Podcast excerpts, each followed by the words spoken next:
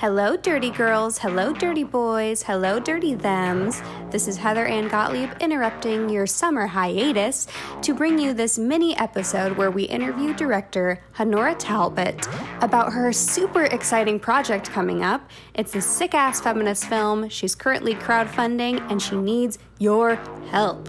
Please enjoy.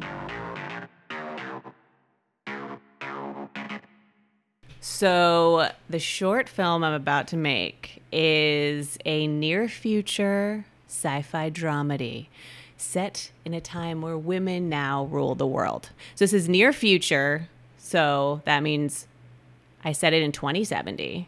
And I guess what I hope people see from the pitch video is that in this reality, World War III has happened terrible. Things were decimated. Um, and in, you know, in the ashes, women stepped up to lead uh, under this sort of like mantra of, we're tired of violence, right? We're tired of this. And so women rebuild the world. Now, cut to 40 years after that. Now we really have a society where um, it's kind of like reverse 1950s. So women work, men are mostly domesticated, which means their husbands and fathers take care of the home. And like in the 50s, there were finishing schools for women, right, to prepare them to become wives and, you know, be good homemakers. And now there are grooming schools for men. I originally started writing this and thought it would be a four page scene that I could shoot really easily and basically have it be a first date of a woman seeing if she wants to take this dude home, right, to be her husband.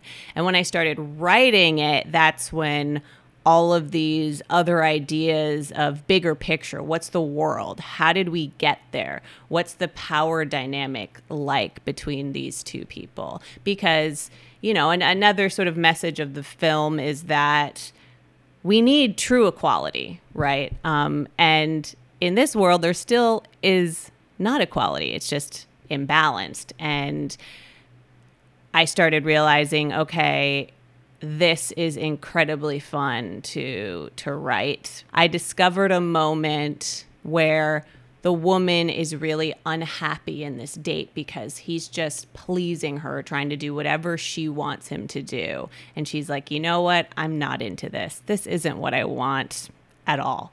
So she goes to leave, and the guy is like, please, um, I just want to say it was great meeting you. Shakes her hand, slips her a note, and the note says, turn off the microphones.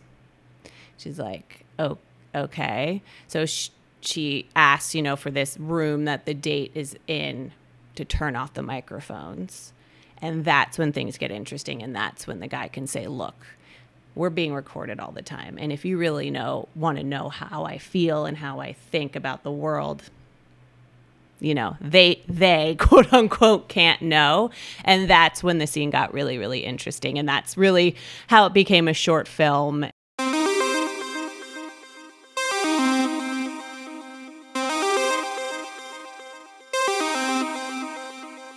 I will say, I think the challenge is that I did not want to just do a gender flip or a total gender reversal. Um, I think you see that in sketches and and things like that, but. I wanted this to be an actual reality. So women aren't acting like men and men aren't just acting like women and you know, gender is also a construct, but it's a world where what would happen if women did have, you know, power? How would the world look?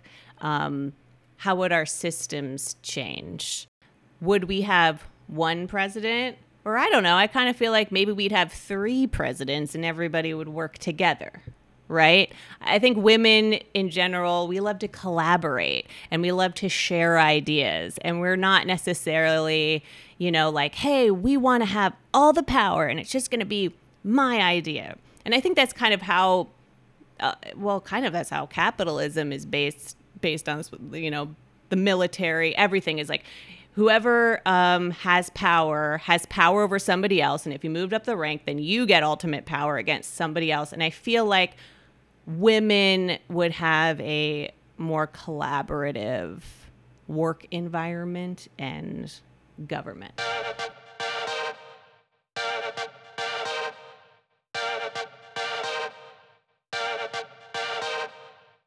Men are on basically a, a birth control pill where it reduces their testosterone levels. But there's kind of a double reason for me doing that because yes, one, it it matches, right? Women having to take the pill and that screwing up our bodies. And I always had like terrible side effects and emotional, got off it, went back on it, got like super depressed. And I was like, oh shit.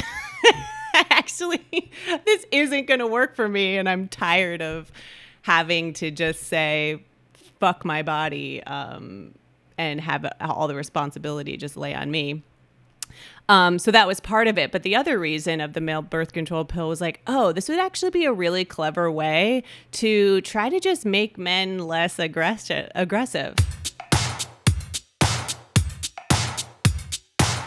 I feel like in the future we might have garments or accessories that double as fashion and as tech. So, like, you could have a bracelet um, you know, I was thinking something like a copper band or something, and you can, you know, touch it, say news. It it links up to like an ear pod, but on the outside, it doesn't look like it's a screen. It's actually a garment. I mean, you know, I don't know, copper. It's metal. It could maybe do some stuff. I mean, somebody could figure that out.